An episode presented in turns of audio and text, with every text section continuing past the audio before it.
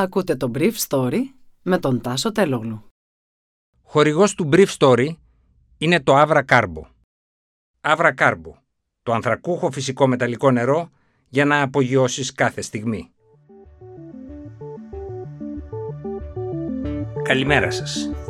Σήμερα είναι 5η 23 Ιουνίου 2022 και θα ήθελα να μοιραστώ μαζί σας αυτά τα θέματα που μου έκανε εντύπωση. Ελλάδα και Ιταλία θέλουν να ζητήσουν πλαφόν στην τιμή του φυσικού αερίου. Δώρα της κυβέρνησης στι εταιρείε πετρελαιοειδών. Η Ρωσία κλιμακώνει τις πιέσεις της στις χώρες της Βαλτικής.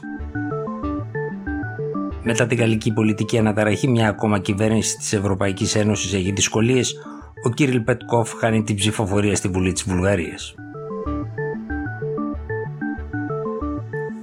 Ο Μάριο Ντράγκη και ο Κυριάκος Μητσοτάκης εξέτασαν χθες τις πανευρωπαϊκές προκλήσεις που έχει προκαλέσει η ρωσική εισβολή στην Ουκρανία, ειδικότερα σε ό,τι αφορά την τροφοδοσία της Ευρώπης με φυσικό αέριο, αλλά και τον επισητιστικό της εφοδιασμό. Οι δύο ηγέτες τόνισαν την ανάγκη εξέβρεσης λύσεων σε πανευρωπαϊκό επίπεδο.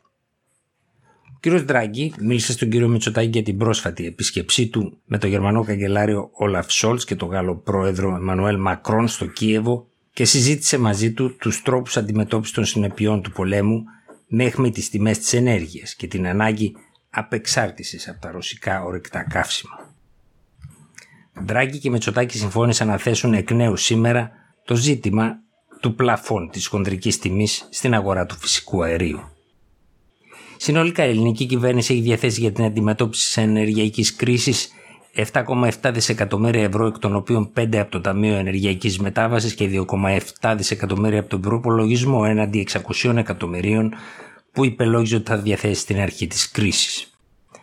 Τα επίσημα στοιχεία του τριμήνου Απρίλιο-Ιούνιο του 2022 δείχνουν πως το μέτρο της επιδότησης για τα καύσιμα κίνησης όπως εφαρμόστηκε κόστησε στον κρατικό προϋπολογισμό σχεδόν 52,7% περισσότερο από τις αρχικούς υπολογισμούς όπως αναφέρει το CNN Greece. Η κυβέρνηση ανέμεινε μια επιβάρυνση 24 εκατομμύριων ευρώ το μήνα, αλλά τελικά επιβαρύνθηκε με 38,8 εκατομμύρια ευρώ το μήνα. Σε επίπεδο τριμήνου η επιβάρυνση ανήλθε σε 110 εκατομμύρια ευρώ έναντι 72 εκατομμύριων ευρώ που είχαν αρχικά υπολογιστεί από το οικονομικό επιτελείο.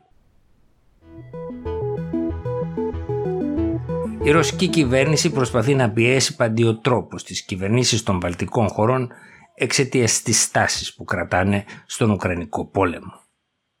Η Εστονία ανέφερε την Τετάρτη ότι δύο ρωσικά μαχητικά του τύπου Σουχόη SU-35 μπήκαν το πρωί της Τρίτης στον εναέριο της χώρο.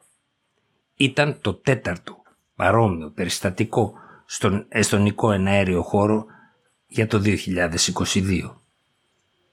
Επίσης την Τρίτη, ο Κούστη Σάλμ, αρχηγός του Γενικού Επιτελείου των Ενόπλων Δυνάμεων της Εστονίας, ανέφερε στην φινλανδική εφημερίδα Ιχταλέτη ότι η Ρωσία για πρώτη φορά έκανε ασκήσεις με προσωμείωση πυρών πυράβλων πάνω από την επικράτεια της Εστονίας. Και εκεί σημειώθηκαν παραβιάσεις των συνόρων της Εστονίας. Η Δανία προηγουμένως τη Δευτέρα είχε αναφέρει στον Ρώσο πρέσβη, τον οποίον κάλεσε και του επέδωσε έντονη γραπτή διαμαρτυρία, ότι ρωσικά αεροπλάνα παραβίασαν τον δανέζικο εναέριο χώρο πάνω από το νησί Μπόρνχολμ. Τα δύο Σουχόι που παραβίασαν τον εστονικό εναέριο χώρο μπήκαν αργότερα σύμφωνα με πληροφορίες από την περιοχή της Βαλτικής και περίπου ένα χιλιόμετρο μέσα στον εναέριο χώρο της Λιθουανίας. Για τη Ρωσία, η αφορμή για αυτή την κλιμάκωση δεν είναι μόνο η στάση που κρατούν οι χώρες της Βαλτικής, αλλά και το γεγονός ότι η Λιθουανία αποφάσισε να αποκλείσει, σύμφωνα με τις κυρώσεις της Ευρωπαϊκής Ένωσης, την περιοχή του Καλίνιγκρατ, που αποτελεί μια νησίδα μέσα στο λιθουανικό έδαφος και της οποίας η τροφοδοσία εξαρτάται αποκλειστικά από τους δρόμους επικοινωνίας ανάμεσα στη Λιθουανία και το ίδιο το Καλίνιγκρατ. Κατέρευσε χθες το απόγευμα η κυβέρνηση του Κύριλ Πετκόφ στη Βουλγαρία αφού έγινε δεκτή η πρόταση της πιστείας που είχε κατατεθεί προηγουμένως στο Βουλγαρικό Κοινοβούλιο προκαλώντας πολιτική αναταραχή στη χώρα εν μέσω του πολέμου στην Ουκρανία αλλά και ενός καλπάζοντα πληθωρισμού. Η πτώση της κυβέρνησης Πετκόφ ήταν φανερή ήδη από το Μάη όταν βρισκόμουν στη Σόφια. Η ζωή της ήταν μόλις 6 μήνες. 123 βουλευτές ψήφισαν εναντίον της, 116 ψήφισαν υπέρ της. Καταλητικός ήταν ο ρόλος στην έκβαση αυτής της ψηφοφορίας το αν η Βουλγαρία θα έπρεπε να ξεμπλοκάρει τις διαδικασίες της ένταξης της Βόρειας Μακεδονίας στην Ευρωπαϊκή Ένωση. Αυτή η ψηφοφορία είναι μόνο ένα μικρό βήμα σε ένα πολύ μακρύ δρόμο, είπε ο Πετκόφ μετά το τέλος της ψηφοφορίας. Η γειτονική χώρα είναι πιθανό να οδηγηθεί σε νέες εκλογές τις τέταρτες από τον Απρίλιο του 2021, θέτοντας σε κίνδυνο τη χρηματοδότησή της από την Ευρωπαϊκή Ένωση, αλλά και τα σχέδια αλλεπάλληλων βουλγαρικών κυβερνήσεων να υιοθετήσουν το ευρώ ως νόμισμα το 2024. Ο Πετκόφ έχει απορρίψει συνομιλίες με τα κόμματα της αντιπολίτευσης για τη συγκρότηση κυβερνητικού συνασπισμού και θα επιδιώξει να προσεγγίσει με μονομένους βουλευτές σε μια προσπάθεια να αποφύγει τις πρόορες εκλογές.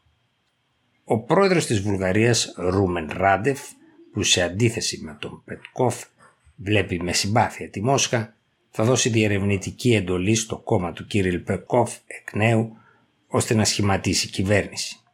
Αν δεν τα καταφέρει, θα προσπαθήσουν άλλα δύο κόμματα, ανάμεσά τους και εκείνο του Μπόικου Μπορίσοφ. Μετά την τρίτη εντολή και σε περίπτωση αποτυχίας η Βουλή θα διαλυθεί και θα προκηρυχθούν νέες εκλογές. Ήταν το Brief Story για σήμερα 5η 23 Ιουνίου 2022.